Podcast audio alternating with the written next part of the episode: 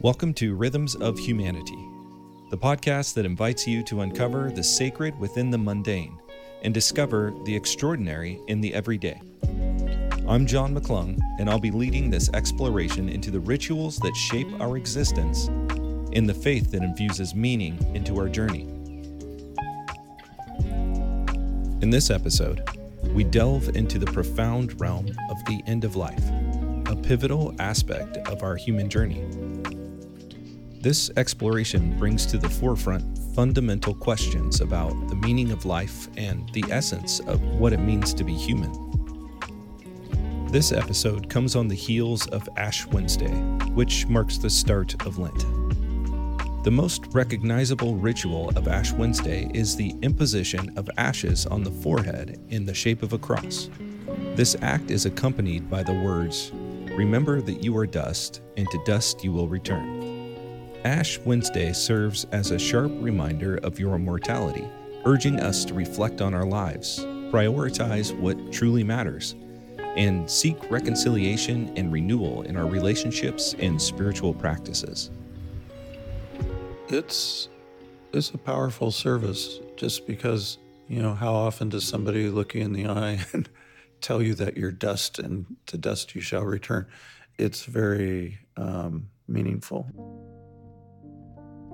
My name is Ron McClung, and I uh, serve as a hospice chaplain. We try at hospice to kind of predict where that patient's at so that we can be with them and give them more support as they get closer to death. But I also just try to pay attention spiritually and try to be with my patients, you know, uh, close to the time of death and to be able to lead them through an end of life ritual of um, maybe commending them to God, in, in a sense, handing them over to God. And I found that even people that are have that have dementia, they have Alzheimer's or something, they don't, you, they can't even talk, but at times they are. You just know they're connecting with what you're doing and saying to them in a way it's it's kind of like being a, a birth doula you know where you're helping a child come into this world. Being someone that is helping somebody through this process of going from life to death and to the next life is meaningful so. We can only speculate as to what happens but anecdotally i hear lots and lots and lots of stories one passage in the Bible says that we're surrounded by a great cloud of witnesses. Maybe heaven is not a long ways away, but it's it's maybe a thin veil between us and the next world. People have been visited or they see someone or they have a dream or these things are just on and on. There's a lot of interesting ideas about that. We we we don't know what's on the other side. So that's what makes it scary. But on the other hand, it, it's exciting and there's something to look forward to. The unknown nature of death provokes a wide range of emotions, thoughts, and questions. It's only natural to wish for tangible proof of what happens next, not just for ourselves, but also for loved ones that have gone before us. Yeah, I mean, there's no way to prove any of that. Um, it's just like I said, it's anecdotal. You don't, you don't know. But I know it's interesting, though, that some scientists have tried to prove it. And when I was studying in at Swedish Hospital in Seattle, I had access to the medical library, and I was doing some studies about death. And there was one particular study where actually doctors in a emergency room because so many times they had heard these stories about people that would their heart stopped and they're trying to revive them. And in the middle middle of that the, the person sees themselves above themselves. They're looking down on the doctors and the, their body. The doctors will what is that? Is that a chemical process going on in their mind? But how do they have that perspective and they can recall things that are happening and things that people say. What they did was they built a shelf along the top of a in this emergency room and they put items in there so that if anybody had one of these, you know, um, and they were able to bring them back, and they would ask them, you know, did you, what did you feel or what did you see, if anything? They didn't really get any strong answers to that.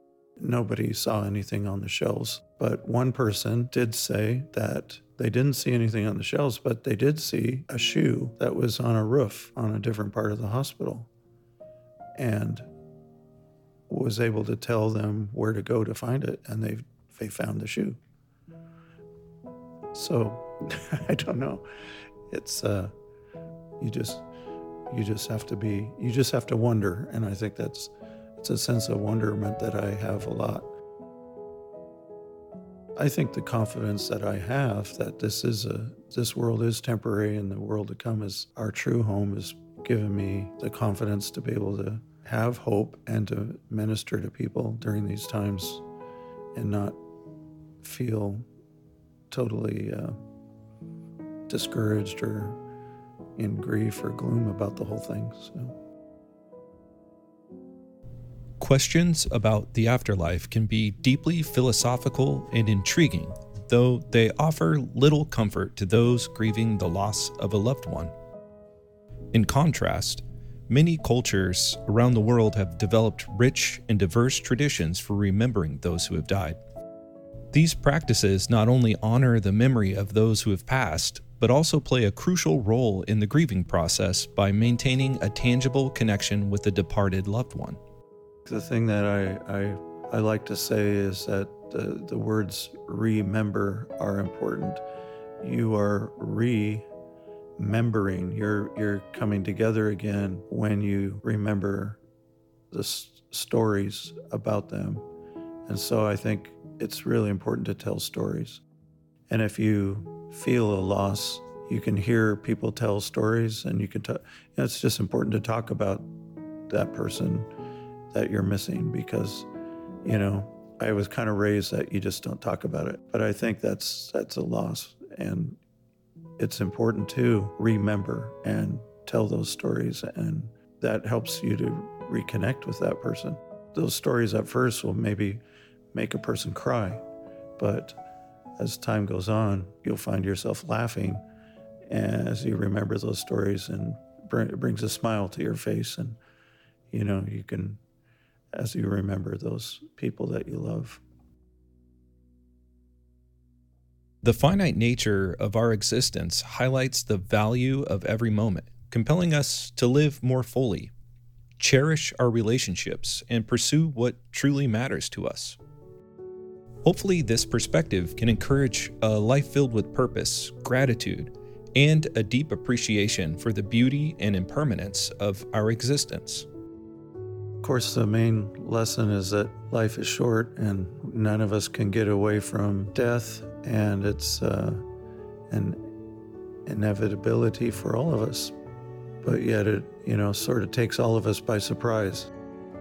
It takes a while for people to come to terms with it, which is just actually normal and natural, part of the process of grieving and letting go and saying goodbye and people that are surrounded with people that love them at the time of death are the real fortunate ones. So it's relationships really matter uh, far more than possessions or what kind of house you live in or all that sort of thing.